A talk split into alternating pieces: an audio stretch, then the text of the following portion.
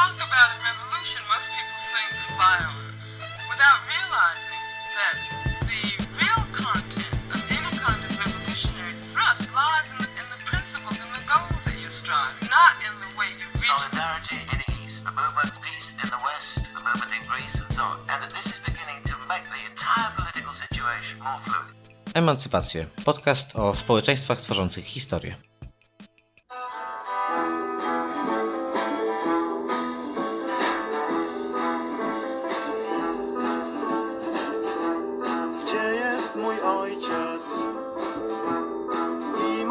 Matka? Wietnamskie dzieci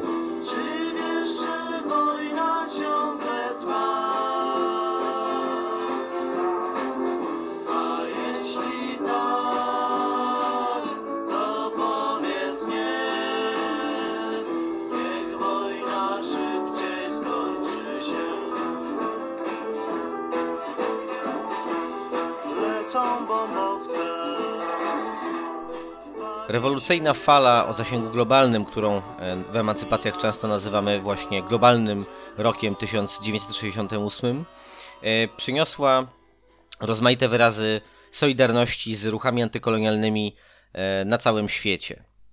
Popularnym okrzykiem podczas demonstracji organizowanych w miastach zachodniej Europy zwłaszcza stało się hasło Ho, ho, Ho Chi Minh, e, Che Guevara, czasem jeszcze Lenin był dodawany na końcu, lub też e, to w krajach anglojęzycznych przede wszystkim Ho, ho, Ho Chi Minh, we will fight and we will, will win. Czyli em, Ho, ho, Ho Chi Minh, mm, będziemy walczyć i zwyciężymy. E, Ho Chi Minh, czyli przywódca wietnamskich komunistów e, i jeden z najważniejszych przywódców wietnamskiego ruchu antykolonialnego, stał się symbolem e, walki poddawanego uciskowi e, ludu gdzieś na peryferiach mm, świata kapitalistycznego, ludu znajdującego się pod butem kolonialnej metropolii. No, niewątpliwie Ho e, to postać niesłychanie ciekawa, z niesłychanie bogatym, internacjonalistycznym życiorysem, e, współzałożyciel francuskiej partii komunistycznej, organizator e, strajków na międzykontynentalnych statkach. No, gość z taką, oprócz swojej politycznej kariery, też z taką awanturniczą nutą w swoim życiorysie. Mm, Organizator protestów robotniczych w Anglii, y, w Ameryce także. E, No, człowiek y, e, globalnej rewolucji, można by powiedzieć. Z drugiej strony, mm, pewne stosunkowo mało znane fakty, czy raczej wydarzenia nieco zaciemnione, zapomniane w wyniku mm, no, działań tej oficjalnej historiografii mm, w Wietnamie, czy też historiografii będącej pod wpływem oficjalnych stanowisk politycznych wypływających z tak zwanego bloku wschodniego oraz jego e, sojuszników e, gdzie indziej, kładą się cieniem na tej e, heroicznej mm, wizji samego Ho Chi Minha oraz wietnamskiej partii komunistycznej Vietminu, czyli antykolonialnego ruchu polityczno-wojskowego, polityczno-zbrojnego, walczącego o dekolonizację Indochin z imperializmem francuskim. Takim wydarzeniem jest krwawa rozprawa z ruchem lewicowej opozycji, e, często określanym jako ruch trockistowski. Rzeczywiście trockizm mm, był mm, nurtem ideologicznym bardzo wyraźnym w tym ruchu i e, zdecydowanie dominującym nawet, e, chociaż pewnie mm, pewnym nadużyciem jest mówienie o, o tym, że rozprawiano się wówczas wyłącznie z wietnamskimi trockistami, ale tym wydarzeniom e, zakończonym brutalnie w 1946 roku, co oczywiście nie zakończyło e, całej historii lewicowej opozycji wśród wietnamskich działaczy politycznych. No ale w zorganizowanej formie w samym Wietnamie rok 46 przyniósł krwawy kres mm, tej tradycji. A autorami owego krwawego kresu mm, no byli właśnie Ho Chi Minh, chociaż nie bezpośrednio on, ale y, partia znajdująca się pod jego przywództwem. Witajcie w 33. odcinku Emancypacji. Zajmiemy się dziś Wietnamem. To będzie druga część naszego indochińskiego dyptyku, mówiąc bardzo pretensjonalnie. Przypomnę, że w poprzednim odcinku zajmowaliśmy się Kambodżą i e, czerwonymi kmerami, sięgając nieco głębiej e, do historii antykolonialnej e, w Kambodży. Mm, ten temat rzecz jasna wiąże się również z dziejami wietnamskich walk antykolonialnych. O ile tak zwana wojna w Wietnamie to taka nazwa zwyczajowa, ta, która przyjęła się w no, układzie globalnym. Mm, warto dodać, że w Wietnamie samym ta wojna e, słusznie określana jest mianem wojny amerykańskiej, bo to Amerykanie e, przywieźli e, tę tragedię do Wietnamu, a nie na odwrót. Więc wojna ta jest no, właściwie takim sztandarowym toposem globalnej popkultury, mm, wręcz już nie mówiąc o jakichś niezliczonych tysiącach e, stronic e, poświęconych jej na, e, w, w książkach historycznych, socjologicznych, wszelkiego typu analizach, wszelkiego typu przekazach medialnych i tak. Zatem, o ile ta wojna jest fenomenem względnie znanym szerokiej publiczności, wierzę w to, że słuchaczki i słuchacze emancypacji należą do tej grupy, która mm, sięga po źródła prezentujące nie tylko ten amerykański punkt widzenia, to znaczy mm, nie chodzi mi wyłącznie oczywiście o tę imperialistyczną narrację poświęconą tej wojnie, bo y, wiem, że to z pewnością nie jest e, e, wasz ogląd sprawy, natomiast y, mm, chodzi mi bardziej o e, no taki społeczno-polityczny kontekst, który w tych amerykańskich, często nawet tak zwanych postępowych analizach czy reprezentacjach medialnych różnych, e, różnego rodzaju tej wojny, no, przyjmuje charakter takiej e, właściwie no, e, psychologicznego portretu, tak? To znaczy prezentuje tę, już trochę wspominałem o tym przy poprzednim odcinku, że prezentuje e, tę wojnę jako taki wewnętrzny, psychologiczny problem amerykański, tak, że to jest, ta wojna była wyrazem e, no, kryzysu amerykańskiego społeczeństwa i kryzysu amerykańskiej polityki, kryzysu o takim właśnie bardzo wyraźnym emocjonalnym rysie, czy, czy podłożu po prostu.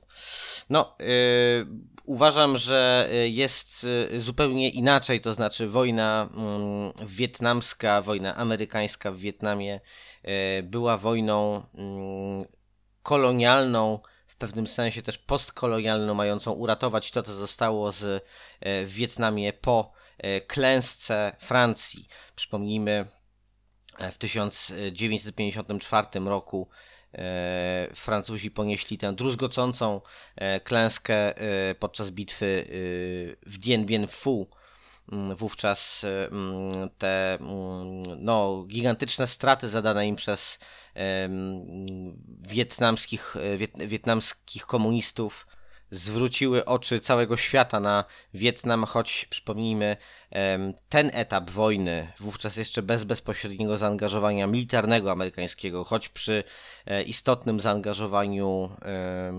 szkoleniowym i finansowym, e, ten e, e, etap wojny, nazwany pierwszą wojną indochińską, e, trwał od 1946 roku. Bardzo istotnego dla nas w tym odcinku, mm, o czym już za chwilę. Cofnijmy się najpierw jednak do końcówki XIX wieku. Wówczas Wietnam, podobnie jak i inne regiony mm, Półwyspu Indochińskiego, zostają włączone jak, jako integralne elementy kolonialnego imperium francuskiego. E, Wietnam składa się z trzech jakby obszarów administracyjnych. Są to właściwie trzy kolonialne państewka, mm, z których każde posiada oddzielną e, administrację, oczywiście francuską. E, są to mm, Tonkin na północy, którego największym miastem i stolicą jest Hanoi. Potem środkowy Wietnam, czyli Annam, a na południu mamy Koszynszynę mm, z największym miastem Wietnamu, czyli Saigonem. Saigon był też stolicą całego protektoratu Indochin. Francuski podbój dzisiejszego Wietnamu zakończył się w połowie lat 80. XIX wieku i właściwie od początku e, francuskiego panowania, bardzo brutalnego, tak naznaczonego e, bardzo mm, ostrymi represjami w stosunku do wszelkich e, przejawów Mm, społecznego niezadowolenia. E, e, no jednak to francuskie panowanie od początku musiało borykać się z, mm, rozmai- z, rebeliami, zwłaszcza chłopskimi, o rozmaitym nasil- nasileniu. E, zwłaszcza, że y, no, od początek XX wieku już dostarczył bardzo takich wyraźnych bodźców dla ruchów antykolonialnych w tym regionie świata, ponieważ przypomnijmy, wojna rosyjsko-japońska zakończona niespodziewaną e, trochę klęską Rosji, e, no była e, tak określana jako pierwsze wielkie zwycięstwo ludności żółtej nad białą, tak? to znaczy nad białym imperializmem.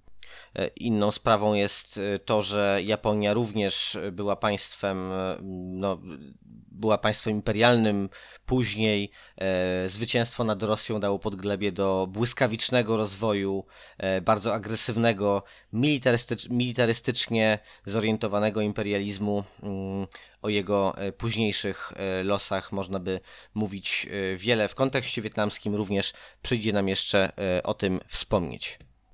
Francuzi w Wietnamie y, no, nie tylko eksploatowali miejscową ludność, ale też y, ochoczo wspierali e, część elit, tak w kontekście azjatyckim często się mówi o tej e, burżuazji kompradorskiej. Ja nie jestem pewien, czy mówienie o burżuazji w tym e, kontekście ma właściwy sens, to znaczy, czy jest to burżuazja w takim rozumieniu, w jakim no, marksistowskie mm, odczytania kazałyby kazałyby to widzieć, ale mm, może nie będziemy się zajmować y, tutaj klasową analizą czy składem klasowym wietnamskich elit w początkach XX wieku.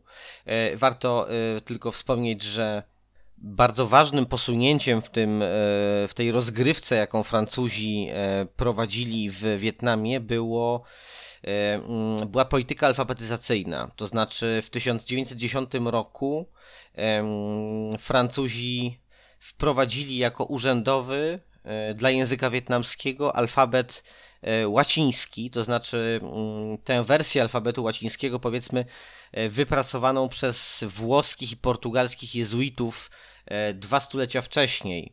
W XVII wieku jeszcze katolicy misjonarze opracowali mm, transkrypcję, system transkrypcji z alfabetu chińskiego się z alfabetów chińskich, należało powiedzieć, już nie będę się zagłębiał tutaj w lingwistyczne meandry, e, na właśnie na łacinkę e, z tymi specyficznymi e, znakami diakrytycznymi, rozmaitymi oznaczeniami akcentów i tak dalej. Dość skomplikowany system, jednak no, czytelniejszy dla europejskich oczu i rozumów niż pismo chińskie.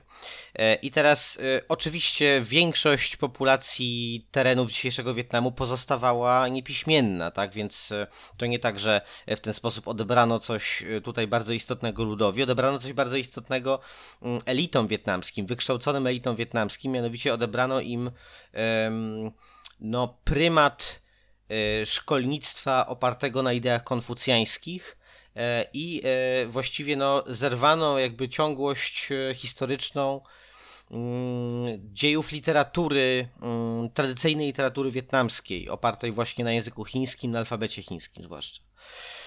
W związku z tym coś, co pierwotnie służyło jako narzędzie komunikacji pisanej w obrębie przede wszystkim skatolicyzowanej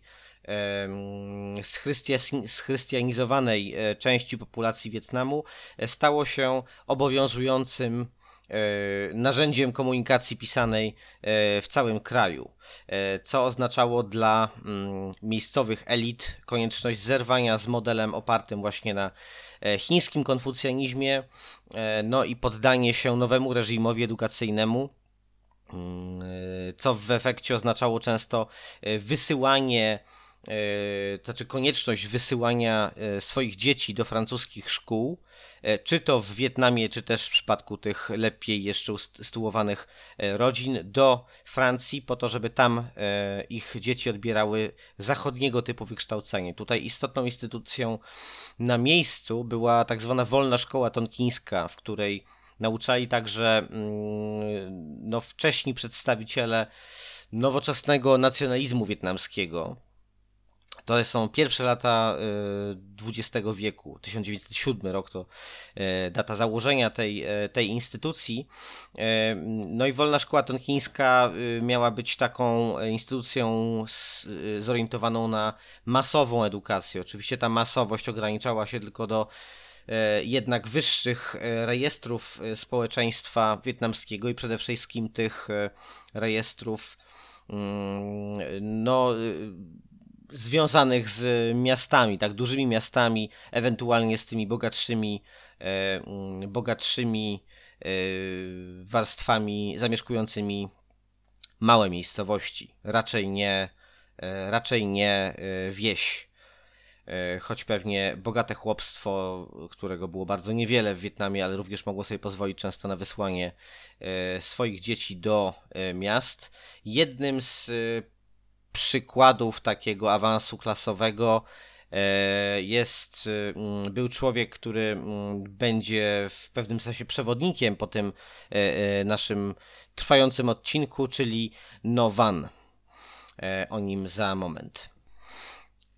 Wolna szkoła tonkińska E, oraz e, możliwość, czy właściwie no, e, w, pewnym, w pewnym wymiarze przymus kształcenia mm, młodych Wietnamczyków w, we Francji, czy w, we francuskim systemie szkolnictwa. Z jednej strony stał się, czy postrzegany był przez elity wietnamskie jako szansa na modernizację tradycyjnego społeczeństwa konserwatywnego, tak zanurzonego w Mm, uznawanych za anachroniczne wartościach, e, w tym takim e, specyficznym konfucjańskim feudalizmie. Z drugiej strony przymus ten wywoływał oczywiście opór warstw e, najbardziej konserwatywnych, dążących no, do zachowania tych tradycyjnych sposobów kształtowania elit. Z trzeciej strony wreszcie mm, ta szansa edukacyjna, mm, pewne otwarcie edukacyjne, bo nie oszukujmy się, jednak było to otwarcie edukacyjne w stosunku do tego, co, co e, oferował e, przedkolonialny Wietnam. E, to otwarcie edukacyjne właściwie stało się gwoździem do trumny francuskiego kolonializmu w Indochinach gwóźdź ten został wbity e, po kilkudziesięciu latach, no ale bez e, szans na edukację e, we Francji mm, pewnie wielu bohaterów ruchu antykolonialnego nie miałoby szans odegrać takiej roli, jaką właśnie przyszło im odegrać w kolejnych dekadach. W połowie lat 20. XX wieku mamy więc w Wietnamie z jednej strony coraz większą grupę wykształconych na zachodzie Europy mm, dzieci burżuazji lokalnej, e, czy dzieci w ogóle bogatszych warstw e, społeczeństwa wietnamskiego. E, są to rozpolitykowane przeważnie osoby, które z Europy przywożą rozmaite inspiracje, rozmaite idee i starają się propagować je w zwłaszcza wielkomiejskim środowisku w Hanoi czy przede wszystkim w Saigonie. I mamy też coraz intensywniej wyzyskiwane chłopstwo E, zmuszane do pracowania w reżimie plantacyjnym e, na wielkich uprawach herbaty, kawy, mm, pieprzu, e, a także w górnictwie często bardzo prymitywnymi metodami mm, przemysł wydobywczy tam operuje. Tam się wydobywa innymi cynk, rudę cynku, tak, a także rudę cyny, a ponieważ są to metale obecne często w takich no, polimetalicznych rudach, no to inne surowce również pozyskiwane są w tym często bardzo prymitywnym górnictwie. Przypomnijmy jednak, że na całym Półwyspie Indochińskim bardzo e, intensywnie prowadzi się uprawę drzew kauczukowych i, i e, kauczuk pozyskuje się dla dynamicznie rozwijającego się przemysłu motoryzacyjnego, e, a także na, dla zbrojącej się na powrót po I wojnie światowej Europy po I wojnie światowej, w której, e, przypomnijmy, mm, żołnierze z Indochin również byli przymusowo wcielani do e, armii e, imperialnych, w tym armii francuskiej. Od połowy lat dwudziestych możemy mówić o mm, lewicowym ruchu antykolonialnym w bardziej zorganizowanej formie.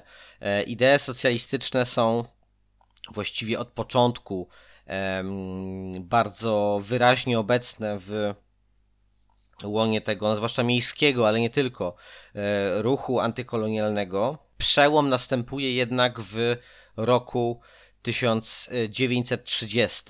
Wówczas to e, tonkińscy marynarze, e, czyli taka formacja w strukturze marynarki wojennej francuskiej, organizują próbę przejęcia władzy, to znaczy ich bunt zbrojny w delcie rzeki Czerwonej jest taką, e, no właściwie trochę desperacką próbą mm, pchnięcia walki antykolonialnej naprzód, e, wówczas ruch ten w łonie sił zbrojnych francuskich już bardzo mocno odczuwa presję bezpieki francuskiej. Wydaje się, że bez takiego e, nagłego zrywu cała opozycja antykolonialna może zostać szybko rozbita.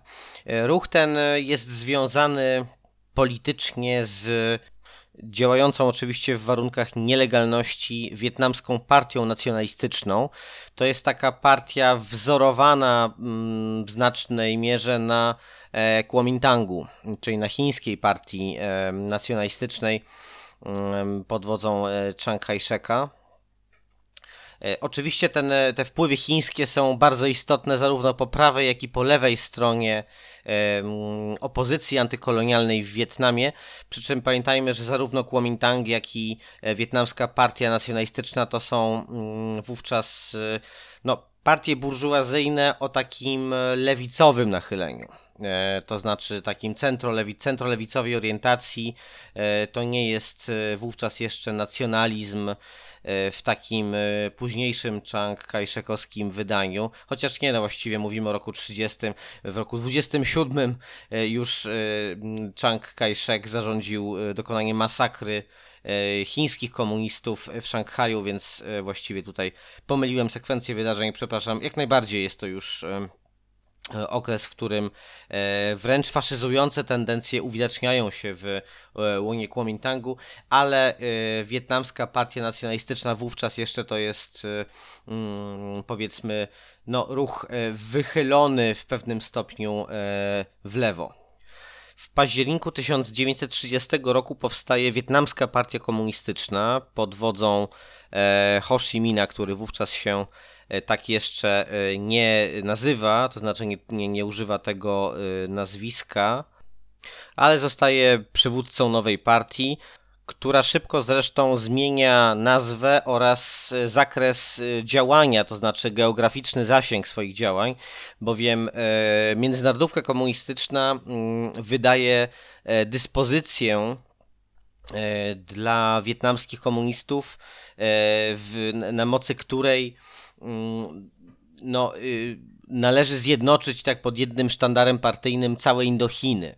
E, jest to y, właściwie mm, taka taktyka y, no, idąca w, po linii imperializmu kolonialnego, e, bowiem no jakby, no nie chcę powiedzieć, że neguje, ale może lekceważy ona, czy usuwa na drugi plan e, no, coś, co jedni mogą nazywać partykularyzmami narodowymi, e, inni ruchami e, narodowo-wyzwoleńczymi, mm, zorganizowanymi w konkretnych obozach, e, uwzględniających konkretne specyfiki e, danych obszarów, specyfiki społeczne, gospodarcze, polityczne. Więc powstaje w wyniku tej dyspozycji indochińska partia komunistyczna, wciąż pod przywództwem Ho Chi Minha. Jeśli chodzi o podejście Ho Chi Minha samego do kwestii y, przywództwa, czy raczej jeśli chodzi o styl przywództwa, y, jeśli chodzi o wielogłos polityczny czy demokrację wewnętrzną, no to to jest postać ambiwalentna, bo z jednej strony no jest on autorem mm, polityki, czy autorem, no, czy jednym z głównych orędowników no, takiego podążania ścieżką wyznaczoną przez Komintern. E, jest e, później jednym z głównych orędowników bardzo bliskiego sojuszu ze Związkiem Radzieckim. Jednocześnie jest to polityk gdzieś tam no, bardzo mocno ukształtowany przez wpływy chińskie, mm, ale w późniejszych latach jest to też polityk, który wyraźnie skłania się ku E, jednak pomimo jego e, współodpowiedzialności politycznej za masakrę trockistów i innych lewicowych opozycjonistów, e, jest to polityk skłaniający się jednak ku kolektywnemu przywództwu. On jest wyniesiony na ołtarze w takim stalinowskim stylu w Wietnamie przede wszystkim po jego śmierci. No nie jest to taki typowy, tak stalinowskiego typu Caudillo, tak, jeżeli już taką, e, e, takim synkretycznym, e, taką synkretyczną kategorią mielibyśmy się posłużyć, to znaczy nie jest to taki dyktator mm, typu stalinowskiego, jednocześnie z nacjonalistycznymi rysami znanymi, nie wiem, z Ameryki Łacińskiej przede wszystkim w takim, w taki, w takim wydaniu.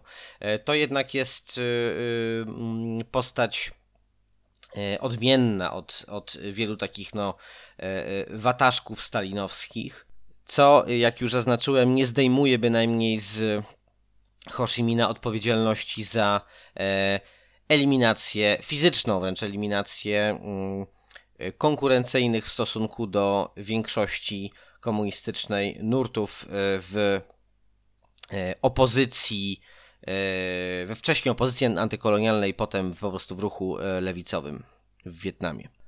Nie zajmujemy się tutaj dzisiaj e, historią całej indochińskiej partii komunistycznej, no to wymagałoby mm, tak drobiazgowej analizy mm, wydarzeń e, nie tylko w Wietnamie, ale i w Kambodży, o czym też mówiliśmy w kontekście indochińskiej partii komunistycznej w ubiegłym odcinku.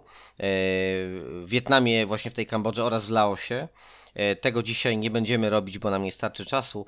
E, przejrzymy się zatem e, opozycji, lewicowej opozycji w Wietnamie, czyli ogólnie mówiąc wietnamskich trockistach, choć tutaj zapewne słusznie, czy, czy słuszność mieliby ci, którzy jednak wskazywaliby na to, że niekoniecznie możemy mówić tutaj o jakimś koherentnym ruchu trockistowskim w przypadku tejże opozycji.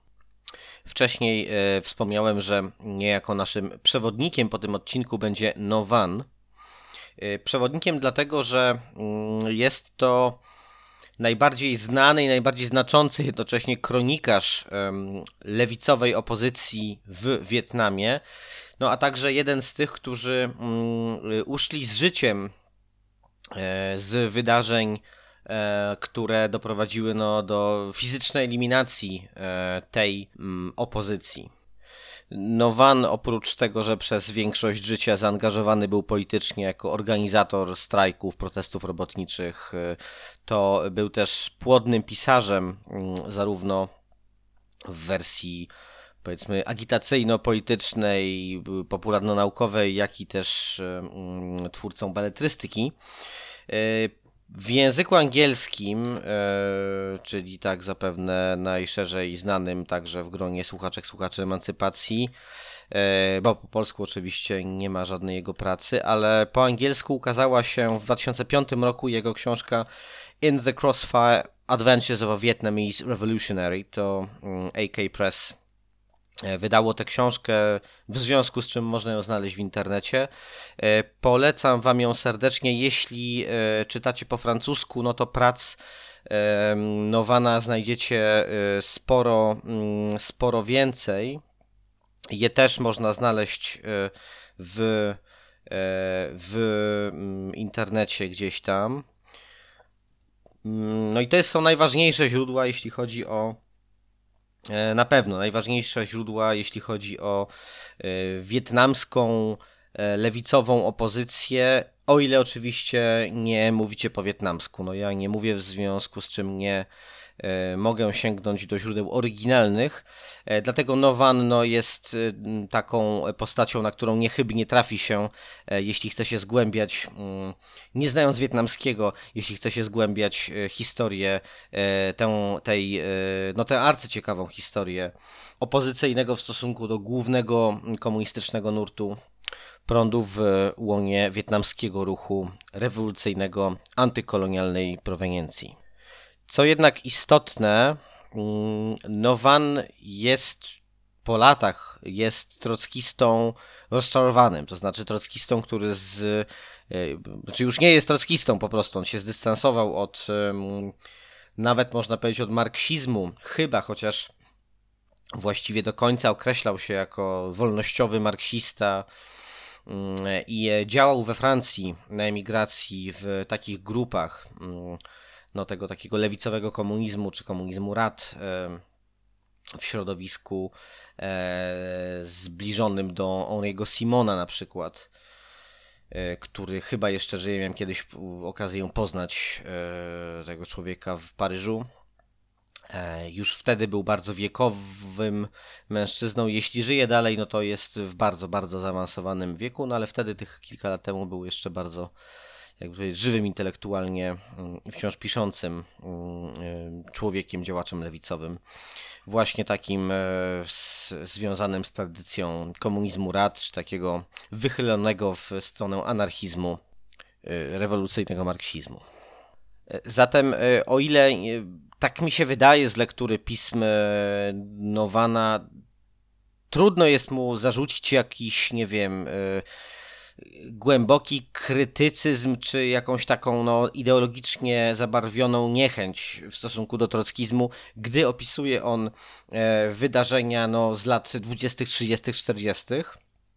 Ale trzeba zrobić, e, trzeba, trzeba podkreślić, że e, no, jego historia tego ruchu nie jest pisana z mm, pozycji bezwzględnego zwolennika, ale jest pisana z pozycji, jakby to powiedzieć, uczciwego obrońcy. Mm, I to mi się podoba i sądzę, że e, choć trudno jest zweryfikować na pewno niektóre, e, niektóre stanowiska, niektóre opisy niektórych wydarzeń, no to nie mam takiego przekonania, żeby to była jakaś, nie mam takiego poczucia, żeby to miała szansę być praca nierzetelna. No, Nowan też już nie żyje tam od iluś lat, w związku z czym nie można też podjąć z nim e, kontaktu w celu sprawdzenia niektórych informacji, ale e, tak jak mówię, jako historyk e, ruchu wydaje mi się on osobą wiarygodną.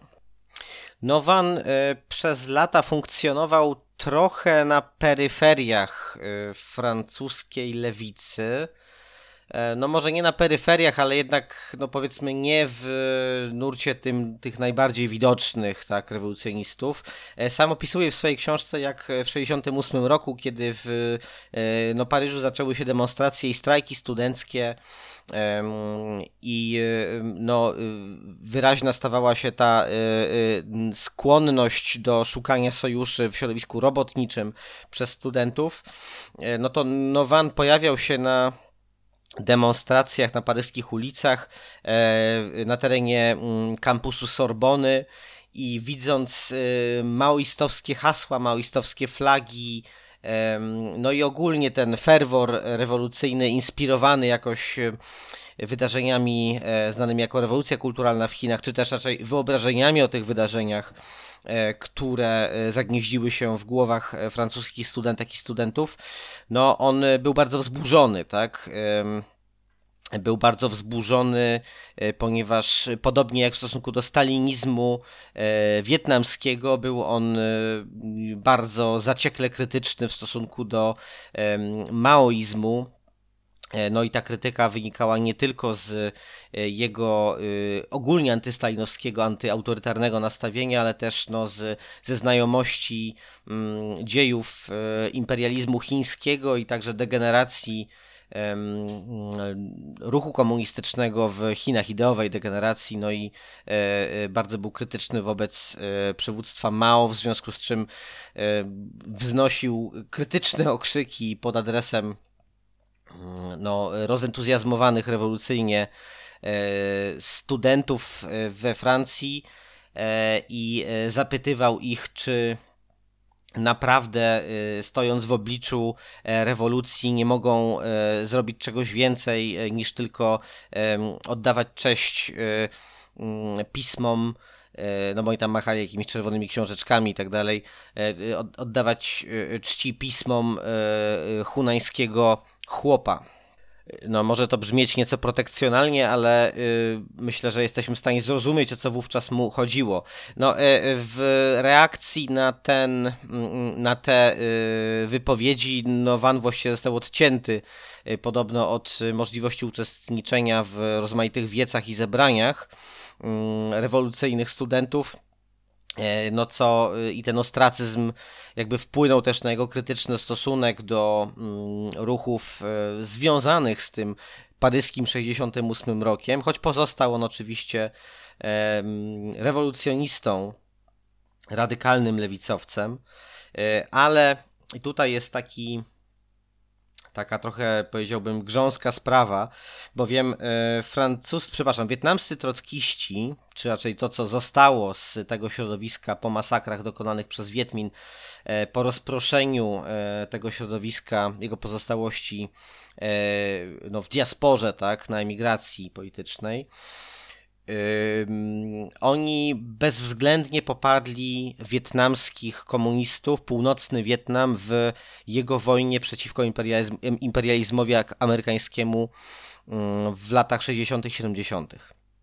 To poparcie było bezwzględne. E, oni e, jednoznacznie wstawiali się e, za Ho Chi Minh, oczywiście wychodząc z pozycji krytycznych wobec no, stalinizacji wietnamskiego ruchu komunistycznego, ale tutaj bezwzględnie stali po stronie e, antykolonialnego Wietnamu, antykolonialnego rządu wietnamskiego.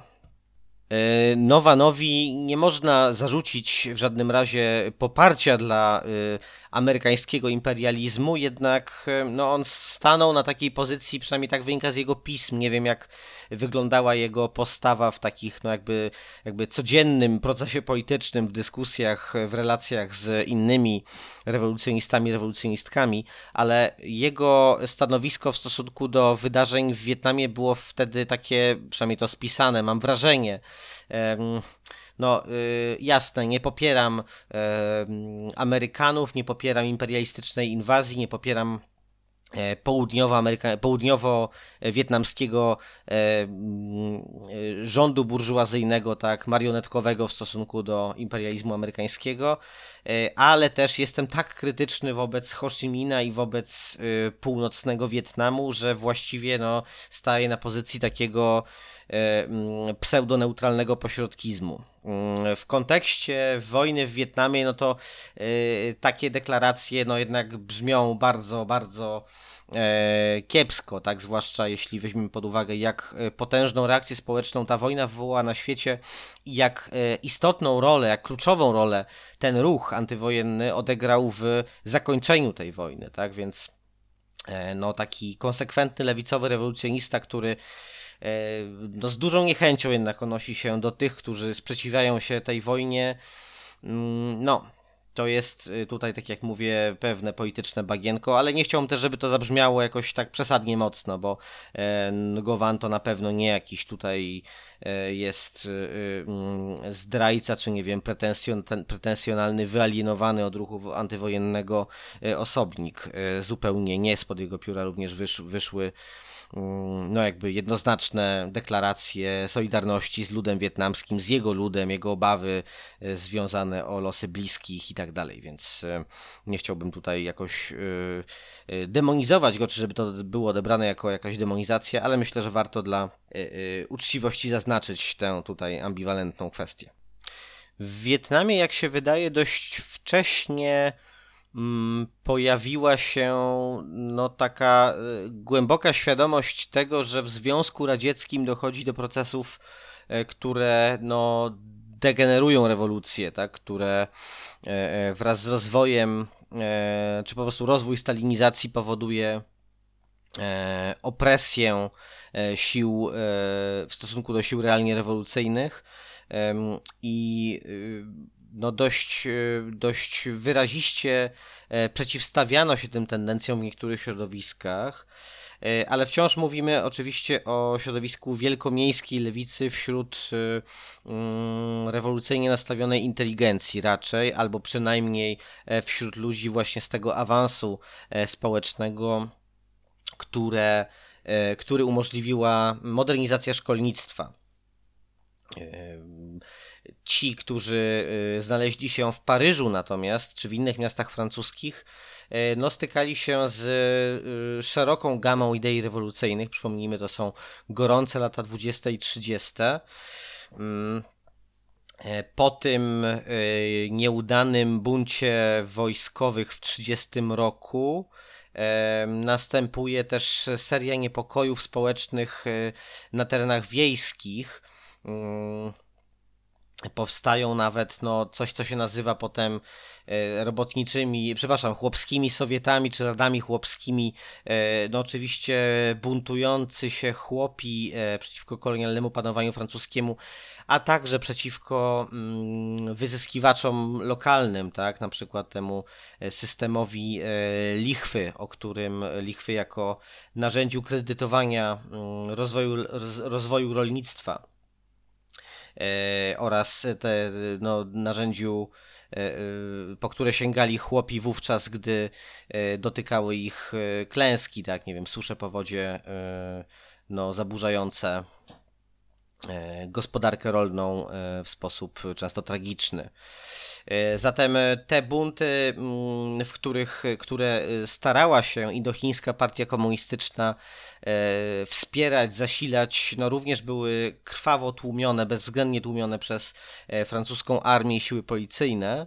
Jednak te wydarzenia dają też impuls no, namysłowi nad e, strategią działania e, ruchu rewolucyjnego w Wietnamie. No i na tym tle właśnie e, dochodzi do wyłonienia się tendencji krytycznych w stosunku do tego, co proponuje mm, kierownictwo partii pod przywództwem Ho Chi Minha. E, no a zaistnieniu tej krytyki w samym Wietnamie, tak nie tylko w diasporze, tak na emigracji, e, no pomaga to, że mm, niektórzy mm, z rewolucyjnych, e, rewolucyjnie nastawionych studentów, na przykład w Paryżu, trafiają w ręce mm, bezpieki francuskiej, no i po skazaniu przez sądy są E, relegowani, są deportowani e, do e, Koszenszyny. Tutaj mm, warto wspomnieć nazwisko Tatu Thau. Ja przepraszam od razu za te problemy z wymową, znaczy domyślam się, że nie ma wśród Was słuchających emancypacji szczególnie wiele osób płynnie posługujących się językiem wietnamskim, ale mm, no, wymowa wietnamskich głosek jest skomplikowana, więc ja to tak czytam, tak jak czytam, tak? Tatu Tau e, to jeden z e, ważniejszych działaczy trockistowskich, jeden z tych, którzy właśnie przywożą ideę lewicowej opozycji z Paryża do Koszynszyny e, deportowani przez francuskie władze mm, no, w ramach kary za ich działalność rewolucyjną we Francji. Na miejscu w Saigonie niektórzy mm, działacze trockistowscy y, decydują się na zakładanie y, niezależnych od indochińskiej partii komunistycznej grup. E, inni z kolei wybierają e, działanie wewnątrz e, tej partii, ale właśnie w ramach no, nieoficjalnych grup mm, identyfikujących się z ideami lewicowej opozycji Łączy ich przekonanie, że mm, indochińska partia komunistyczna daje się spychać na pozycję e, burżuazyjnego, drobnomieszczańskiego nacjonalizmu e, i nie chcą się na to zgodzić, żeby e, partia ta podążała w kierunku, albo inaczej, żeby raczej tak no, spychała ruch robotniczy, robotniczo-chłopski w kierunku mm, takim kłomintangowskim. No to są ortodoksyjnie nastawieni rewolucjoniści, Mm, którzy mm, twierdzą, że kwestia niepodległości e, Wietnamu, mm, zrzucenia kolonialnego jarzma jest e, kwestią absolutnie nie dającą się rozdzielić od kwestii rewolucji społecznej. Zatem e, początek lat 30. jest w Wietnamie bardzo gorący, jest on szczególnie gorący dla wietnamskich rewolucjonistów, rewolucjonistek. W tym czasie no, zaangażowani E, rewolucjoniści, mm, czy to związani z Indochińską Partią Komunistyczną, czy z innymi organizacjami, e, no, non-stop tak trafiają do więzienia, do więzień, wychodzą z nich tak dalej. Część jest zsyłanych do y, mającej, y, no, owianej bardzo złą sławą y, kolonii karnej, czy właściwie no, takiego obozu koncentracyjnego y, Pulo Condor E, mieścił się on na wyspie Konsao, e, czyli naj, naj, największej wyspie archipelagu, e, przepraszam, wyspie Konson, która jest największym, największą wyspą archipelagu Kondao. To jest dzisiaj taka, taka turystyczna miejscówka. Mm, co prawda, ten obóz koncentracyjny jest tam również upamiętniony, jest tam muzeum. E, no ale e, w tamtych latach rzeczywiście nic wspólnego z rajskimi widoczkami, e, przynajmniej dla przebywających tam więźniów, ta, to miejsce nie miało.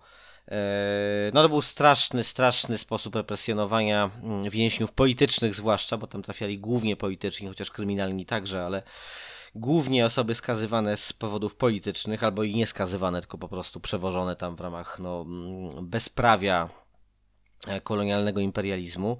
Oni tam byli trzymani w strasznych warunkach, poddawani torturom, trzymani w tak zwanych tygrysich klatkach, czyli takich e, no, konstrukcjach z, z, z drutu kolczastego, e, w których więziona osoba musiała przebywać w bardzo niewygodnej pozycji, albo na leżąco, albo w takim półleżeniu. E, była też często polewana mm, albo zimną, albo gorącą wodą, wodą ale najczęściej te, te mm, klatki właściwie, no bo jest to rodzaj klatki, klatka tygrysia, tak, były umieszczane, e, wystawione na słońce, tak upalne słońce tropikalne, E, no w związku z czym barbarzyńska tortura, tak tam tego robactwo, jakieś e, dzikie zwierzęta zagrażały tym, tym więźniom. Straszne rzeczy. To nie tylko, na, e, e nie tylko w tym e, Pulo Condor e, stosowano mm, tę metodę tortur. Mm, te klatki również można zobaczyć w,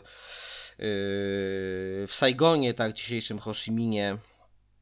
Mm, no ale E, więzienie Pulo Condor e, zasłynęło właśnie z wykorzystywania tych, tych tygrysich klatek.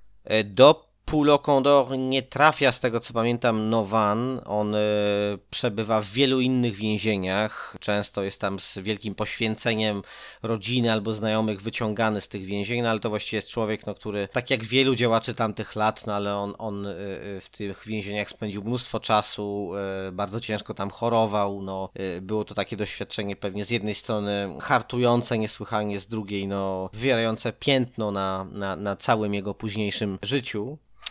W więzieniu tym e, umrze za to w 1943 roku e, Nguyen An Nin. Ale jego dokonania, e, zanim umrze, tak, są na tyle mm, ważne, że powinniśmy o nich tutaj wspomnieć, bowiem bez Nguyen An Nina mm, historia lewicowej opozycji w Wietnamie wyglądałaby zupełnie inaczej. Być może zakończyłaby się znacznie wcześniej niż stało się to naprawdę.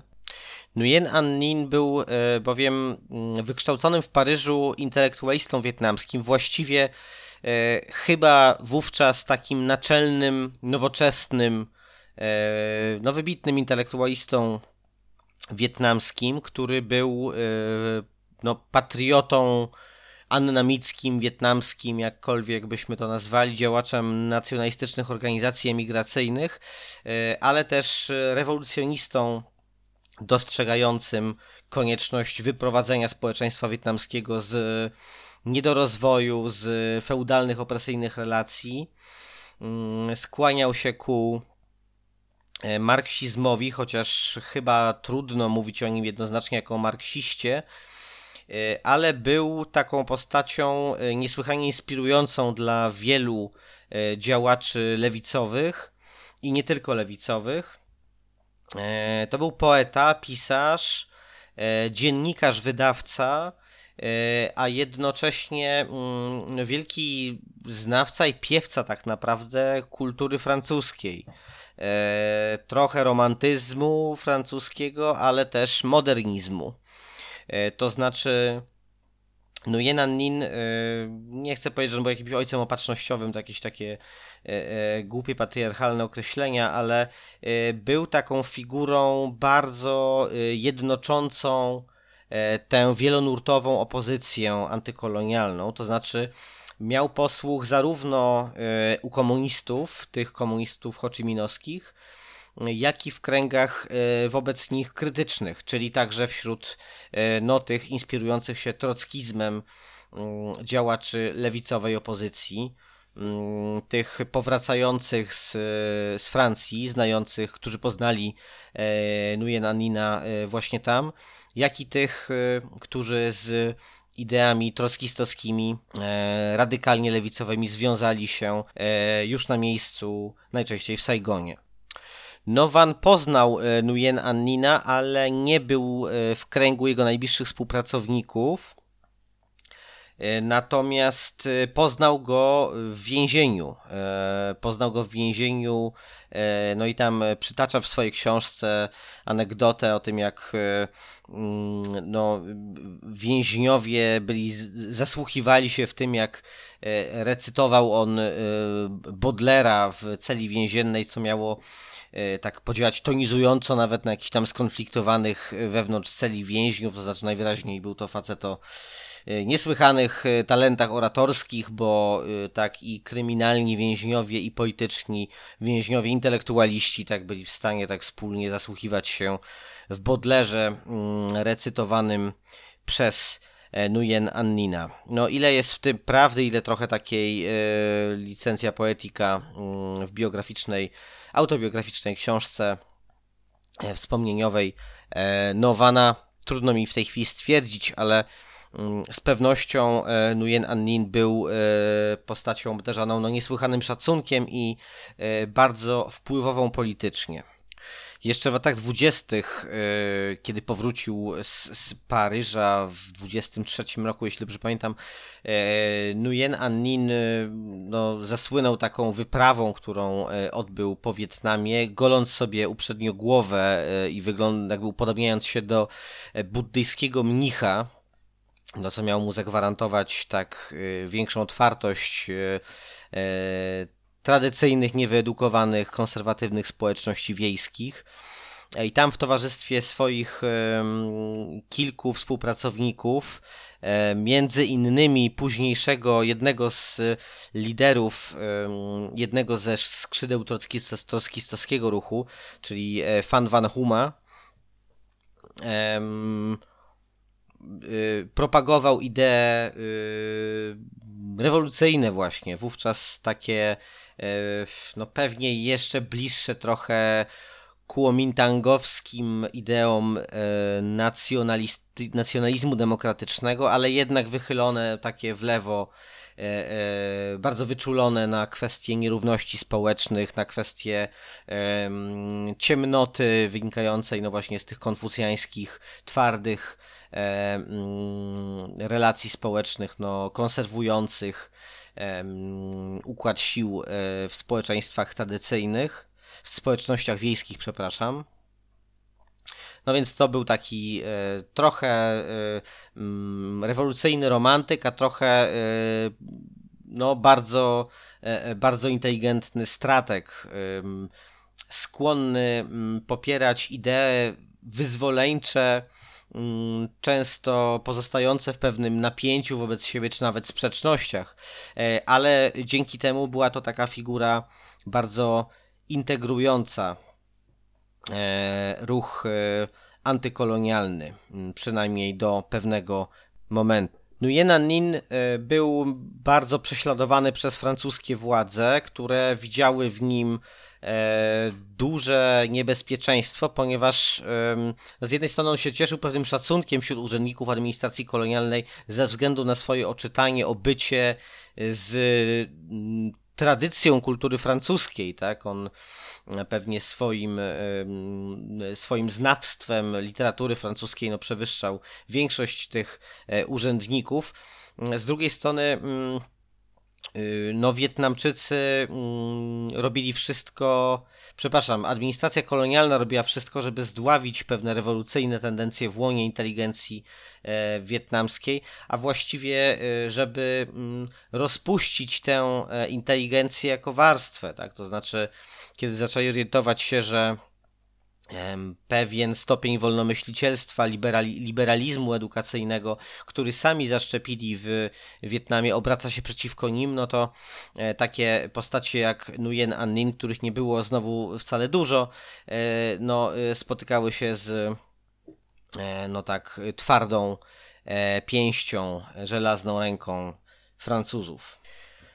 Wokół Nguyen An Nina powstaje mozaikowe pod względem politycznych zapatrywań środowisko. E, jego ekspresją, znaczy jego e, lewicową ekspresją jest e, pismo, bardzo szczególne pismo, pismo La Lutte, czyli walka, które powstaje w wiosną 1933 roku Jednym z zadań, jakie e, Nguyen An Nin e, i inni członkowie redakcji stawiają sobie jest e, no, mm, wsparcie wysiłków mm, organizacji lewicowych na rzecz wprowadzenia swoich przedstawicieli do Rady Miasta Saigon w wyborach lokalnych, które mają odbyć się w 1934 roku. Ale na czym polega wyjątkowość, i to nawet można powiedzieć chyba w skali światowej, e, pisma La Lutte? E, otóż jest to pismo, w którego redakcji e, zasiadają wspólnie zdeklarowani staliniści i zdeklarowani trockiści. I to przypomnijmy w czasie, kiedy już trockizm poddawany jest bezwzględnym represjom, albo e, inaczej e, mianem trockistów określani są e, właściwie wszyscy e, mniej lub bardziej zaangażowani krytycy mm, krytycy e, porządków panujących w, w, w e, Związku Radzieckim rządzonym przez coraz brutalniejszą biurokrację stalinowską. Mm, co prawda jeszcze jesteśmy przed kulminacją e, okresu czystek, czy właściwie przed tym no, e, decydującym etapem wielkiej czystki stalinowskiej, ale no, świadomość w Wietnamie tego, czym e, jest, czym staje się stalinizm, e, jest już, tak jak wspomniałem na początku, bardzo, bardzo, bardzo powszechna w tych środowiskach inteligencji wielkomiejskiej wśród działaczy lewicowych. Zatem mm, skąd taka, skąd taki alians?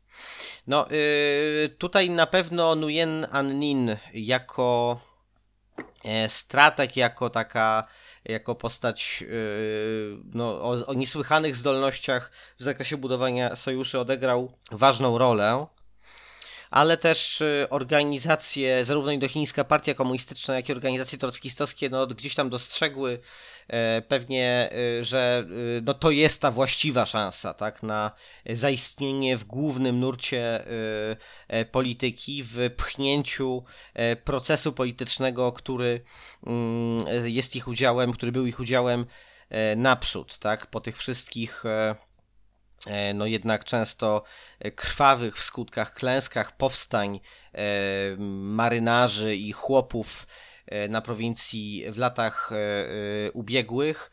No tutaj pójście tą ścieżką wyborczą wydaje się rozsądnym działaniem, albo przynajmniej jednym z rozsądnych działań, które należy wówczas podjąć.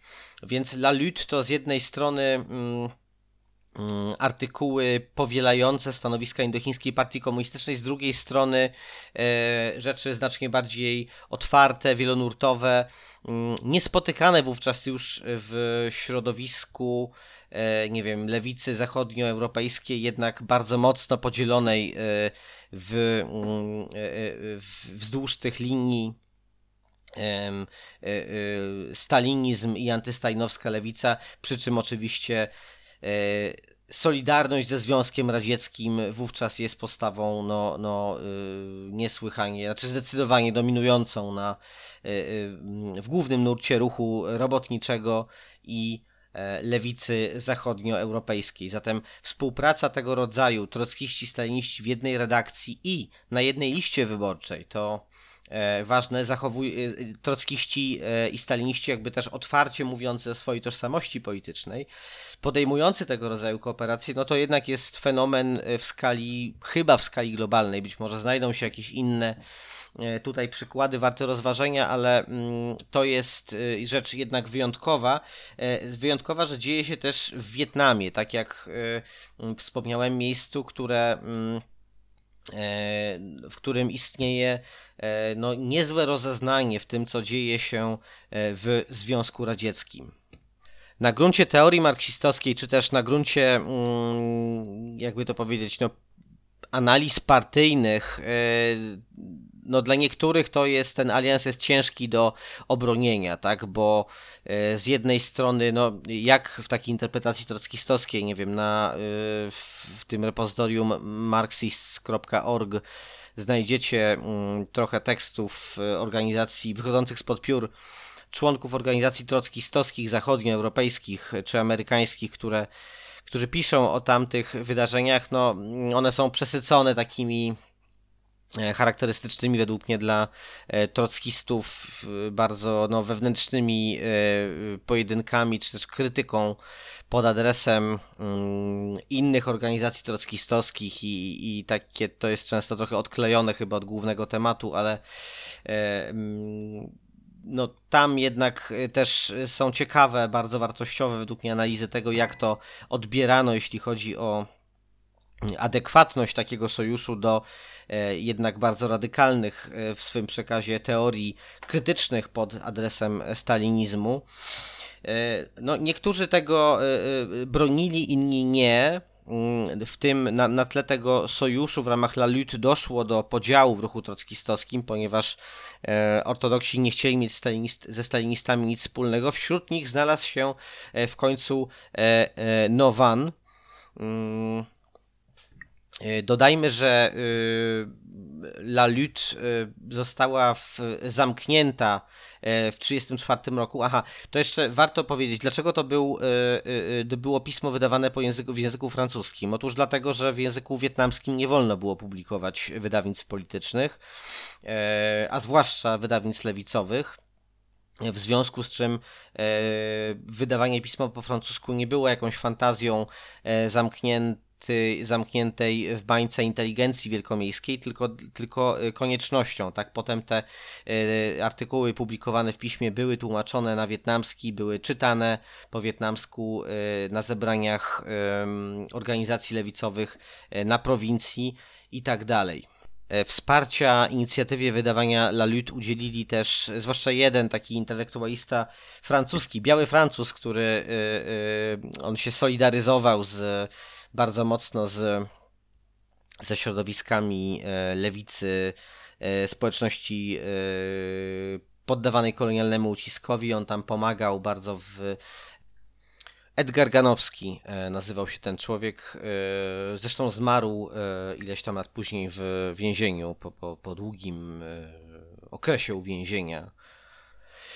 Po odejściu e, z La Lutte Ngowan i jego współpracownicy, towarzysze zakładają inne pismo, e, jednoznacznie zorientowane trockistowsko, nazywa się ono Le Militant.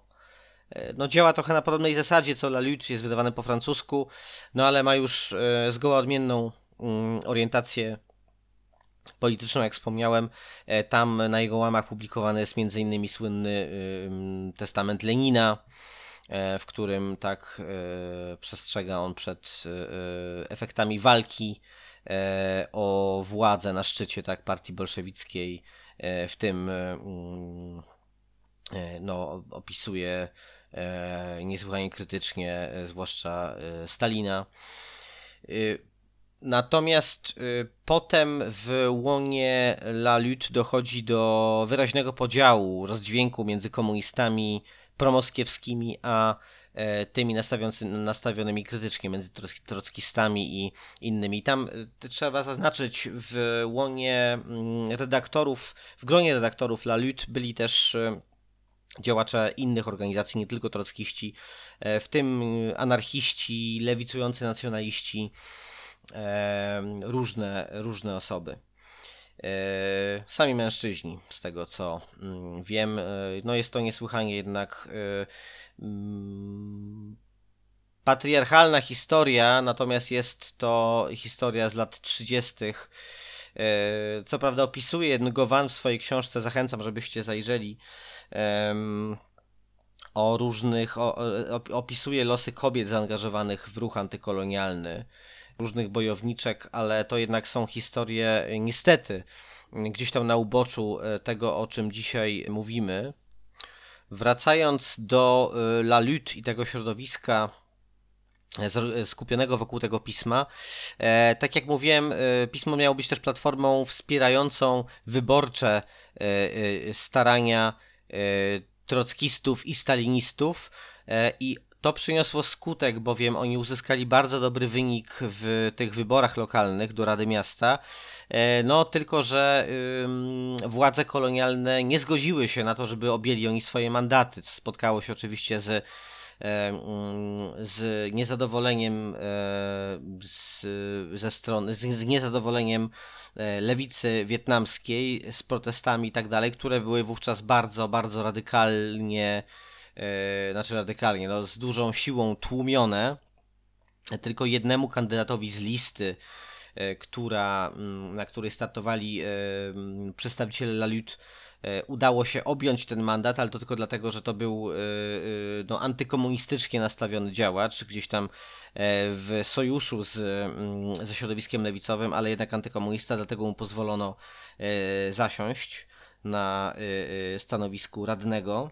Współpraca ze stalinistami mm, trwała w ramach e, La Lutte do 1937 roku. Po reaktywowaniu pisma udało się reaktywować po e, pierwotnym krótkotrwałym zamknięciu przez francuskie władze.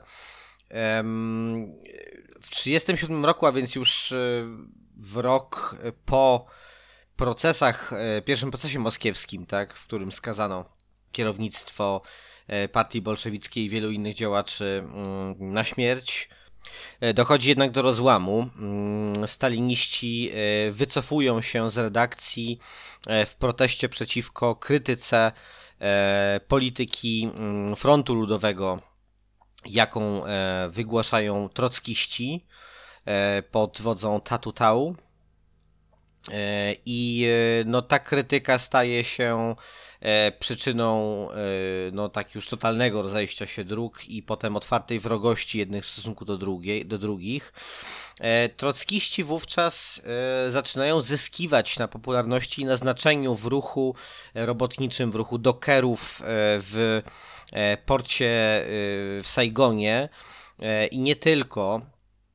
Ich idee zaczynają również przemawiać do do y, społeczności chłopskich, no oczywiście za pośrednictwem tych e, wielkomiejskich inteligentów, którzy jeżdżą e, w, na prowincję mm, agitować, e, a to dlatego, że rządy Frontu Ludowego w Paryżu właściwie niczego nie zmieniają, jeśli chodzi o położenie wietnamskich chłopów E, i wyzysk kolonialny dalej e, prowadzony jest z wielką mocą.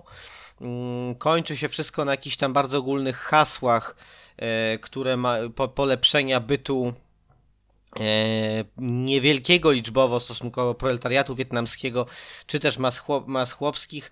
Niewiele z tego wynika, w związku z czym partia komunistyczna jako, jako jeden z jedna ze e, składowych owego frontu ludowego, no, e, przeżywa, mm, mm, e, znaczy rozczarowanie nią przeżywa znaczna część lewicy, lewicy mm, wietnamskiej. Trockiści budują więc własne przymierze mm, z myślą o kolejnych wyborach lokalnych. Yy, wchodzą w alianse z różnymi e, demokratycznymi organizacjami nacjonalistycznymi, co oczywiście stalinistów skłania do tego, żeby ich tam e, nazywać agentami burżuazji, faszyzmu i tak dalej.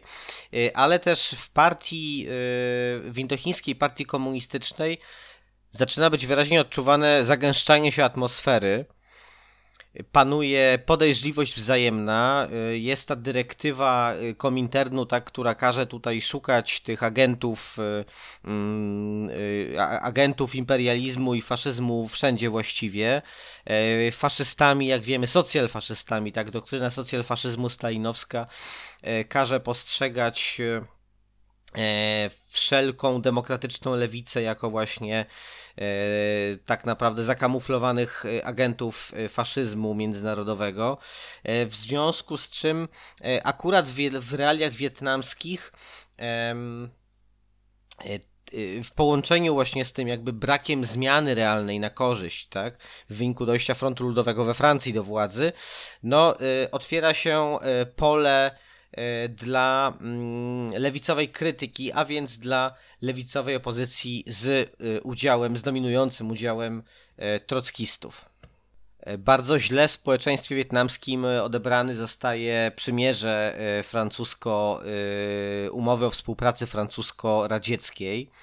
Dlatego też zdystansowanie się E, w stosunku do ZSRR e, wielu wcześniejszych apologetów Związku Radzieckiego no, staje się bardzo, e, bardzo ewidentne. W, lokal, w, lokalnych wyborach w 1939 roku, to w, chodzi o, o, region Koszenszyny, e, trockiści odnoszą e, niesamowite zwycięstwo, e, zarówno nad siłami komunistycznymi, E, jak i nad konstytucjonalistami, czyli taką e, no, koncesjonowaną w tym momencie poniekąd e, opozycją antykolonialną. Oczywiście dodajmy, te partie rewolucyjne nie startowały pod swoimi nazwami w wyborach. Trockiści startowali w ramach czegoś, co się nazywało tam Jedność Chłopska i Robotnicza, coś takiego.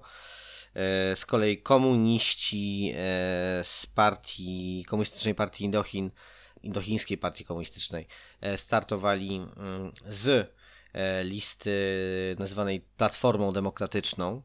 Ale ponieważ ustawą władz francuskich w Paryżu jesienią czy późnym latem 1939 roku mm, francuska partia komunistyczna e, zostaje rozwiązana, zdelegalizowana i to dotyczy w ogóle e, partii e, komunistycznych wszelkich, co oznacza także konieczność zejścia do podziemia dla mm, organizacji trockistowskich. Ja tutaj mówię organizacje trockistowskie, nie wymieniając ich nazw, to robię trochę intencjonalnie po to, żeby nie mnożyć bytów, jakby nie budować kolejnych systematyk tych e, organizacji, no bo La Lutte to najważniejsze środowisko.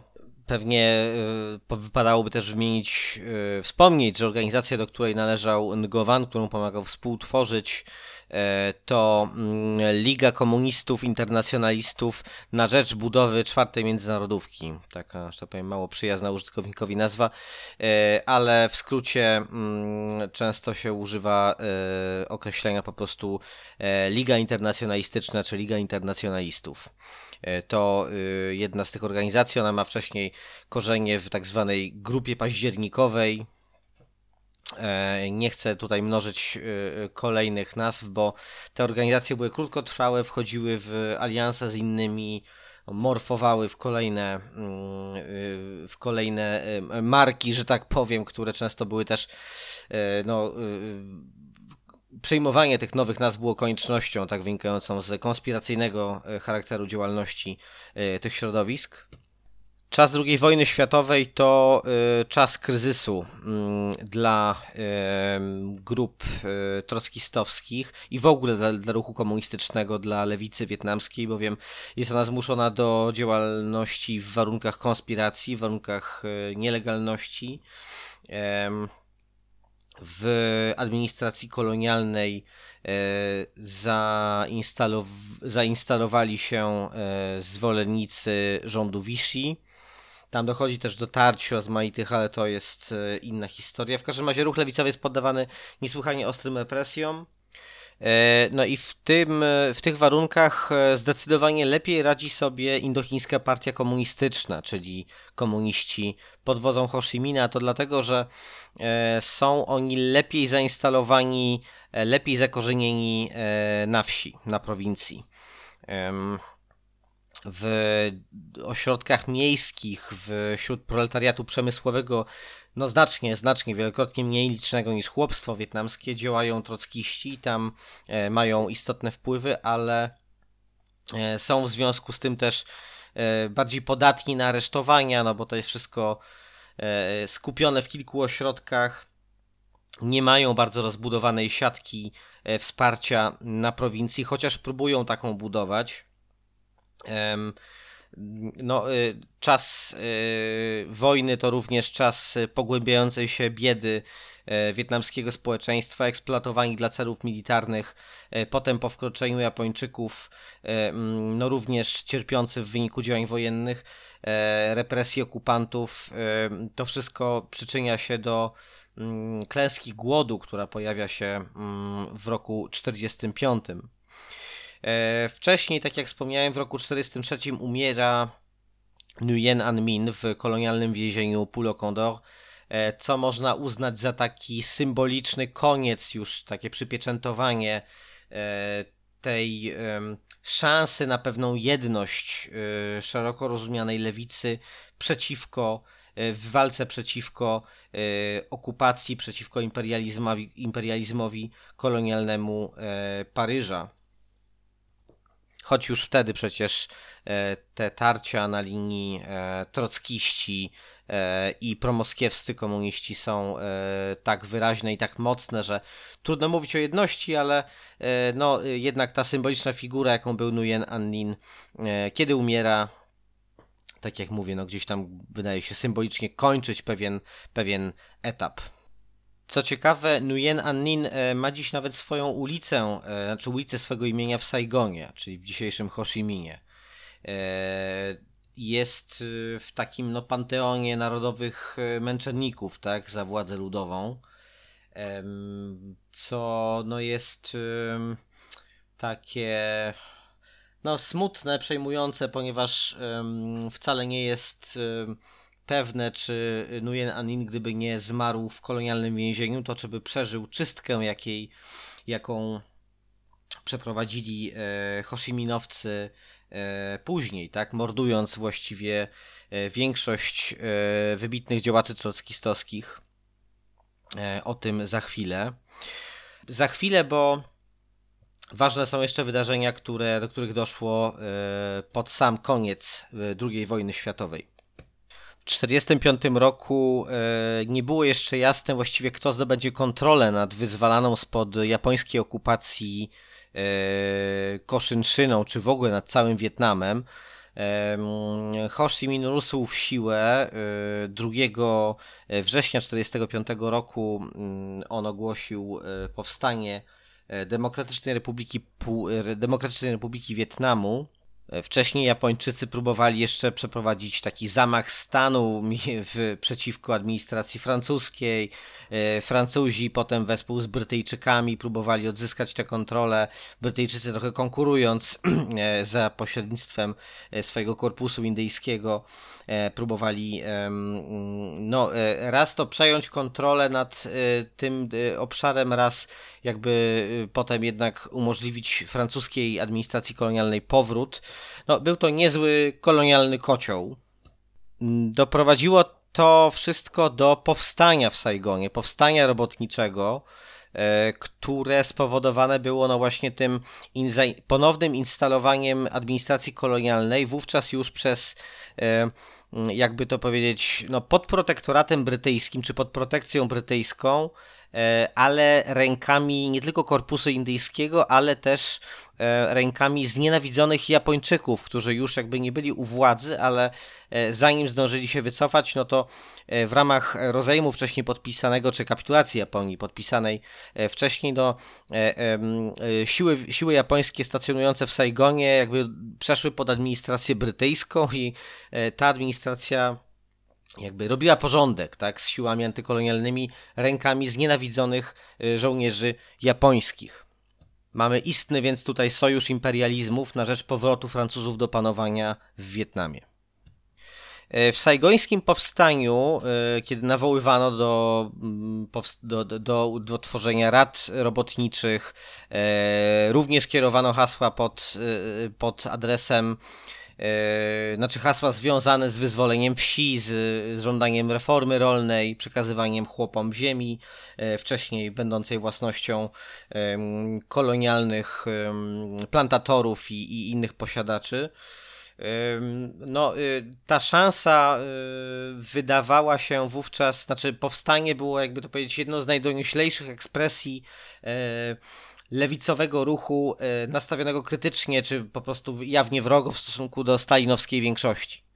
W tym powstaniu wziął udział również Ngowan, e, który mm, współorganizował e, opór robotników. No te hasła tworzenia, tak, przejmowania zakładów, tworzenia rad robotniczych i niezależnej walki klasowej, tak wprost mówiono, no było, były jawną potwarzą, tak, dla sterowanego w dużej mierze z Moskwy e, Wietminu, tak, czyli Narodowego Ruchu Narodowo-Wyzwoleńczego Wietnamu, no, powstałego w wyniku tak, zawarcia koalicji politycznej e, skupionej wokół komunistów Ho Chi Minha. No i ta sytuacja skończyła się dla trockistów i innych przedstawicieli lewicowej opozycji tragicznie. Tytuł książki Nowana In the Crossfire, czyli w krzyżowym ogniu, E, no, jest, e, odnosi się e, wprost do tej kwestii, to znaczy trockiści, ja chcę zaznaczyć, to nie było trockistowskie powstanie w Saigonie, tak, to było powstanie ludowe, powstanie robotnicze przede wszystkim, ale pewnie bardziej należało powiedzieć o powstaniu ludowym, bo to nie tylko robotnicy, nie tylko te rady robotnicze, ale też tam marynarze, yy, wiejska ludność, kupcy, yy, drobnomieszczaństwa część tak dalej, więc było to powstanie ludowe powiedzmy, ale z dużym, ze znaczącym udziałem i przy znaczącym ideologicznym wpływie lewicowej opozycji. Jednak ten krzyżowy ogień y, no, ostatecznie doprowadził do klęski tego powstania. Mianowicie ono zostało zławione z jednej strony przez no, bardzo brutalnie uderzające y, w mm, protestującą ludność siły francuskie. A także tych sojuszników, tak, y, y, z, z, obozu alianckiego oraz japońskiego, tak paradoksalnie, o czym mówiłem przed chwilą, y, a także przez Wietmin, który czując bardzo wyraźną konkurencję, która mogłaby bardzo zaszkodzić jego interesom politycznym, podjął po prostu bezwzględne polowanie na przywódców tego powstania, ale w ogóle też na E, po prostu na trockistów, na przedstawicieli e, i zwolenników lewicowej opozycji. E, Nowan opisuje rzeczywiście straszne rzeczy, straszliwe egzekucje,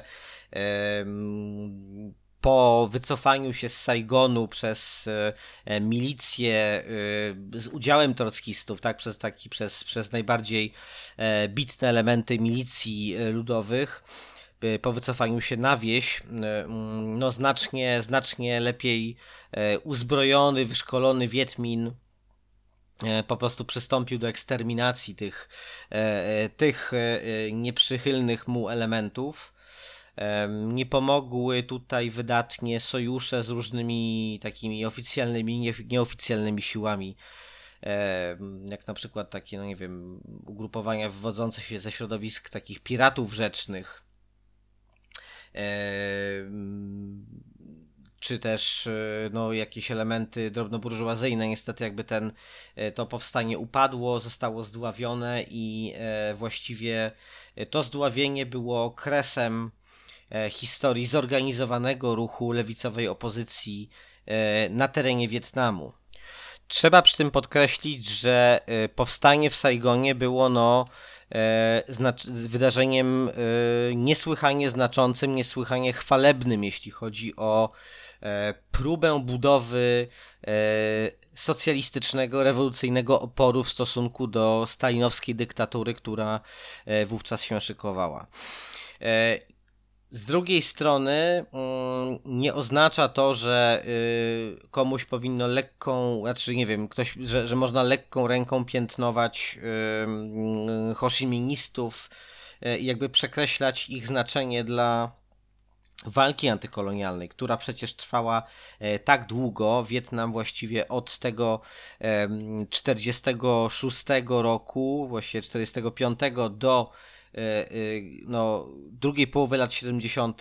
znajdował się w stanie permanentnej wojny, a jeżeli do tego dodamy jeszcze interwencję wietnamską w Kambodży, wyzwolenie wspólnie z siłami kambodżańskimi tego kraju e, z, spod władzy Czerwonych Khmerów, no to mamy właściwie no, bez mała 40 lat E, nieustannego konfliktu zbrojnego, tak? I w tych warunkach e, budowany był rozwój e, Wietnamu po linii, tak? Czy w zgodzie z linią no, marksistowsko-leninowską w interpretacji moskiewskiej.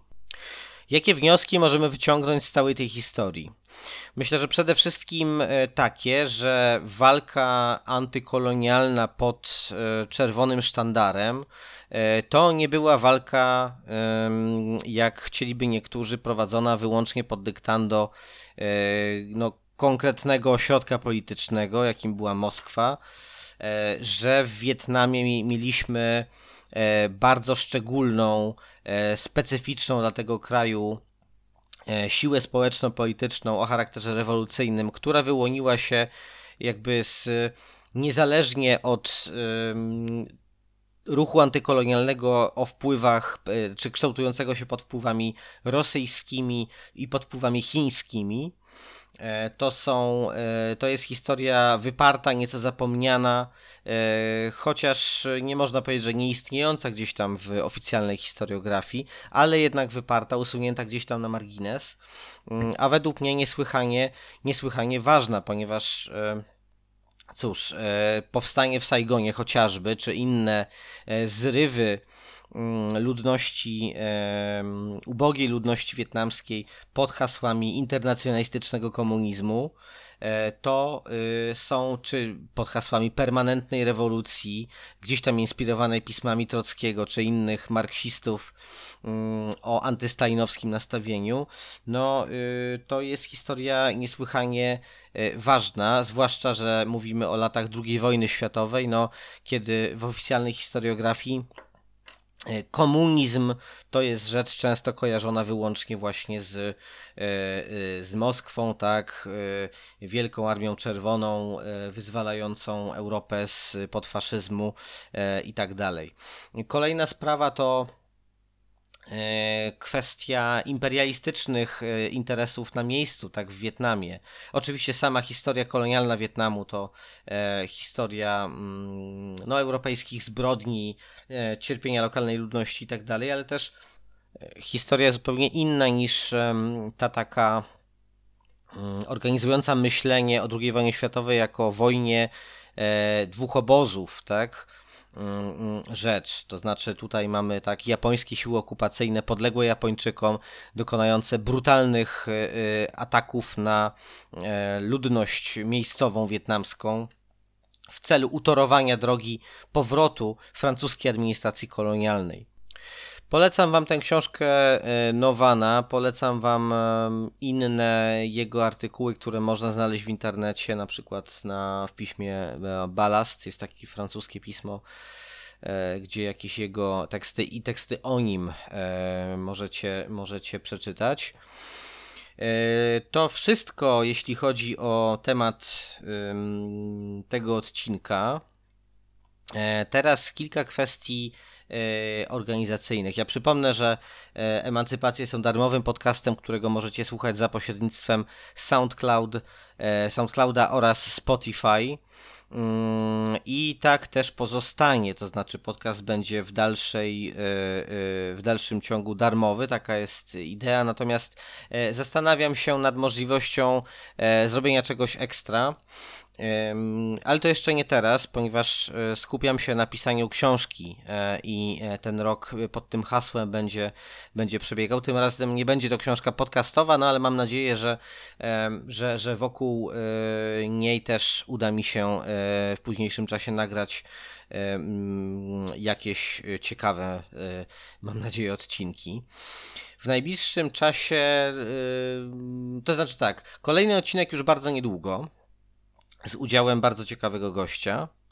E, Już zresztą Wam znanego, e, wier, wierne słuchaczki, wierni słuchacze, albo niewierne i niewierni słuchacze e, mogą pamiętać naszego gościa z jednego z poprzednich odcinków. I tym odcinkiem zaczniemy taki mm, miniserial.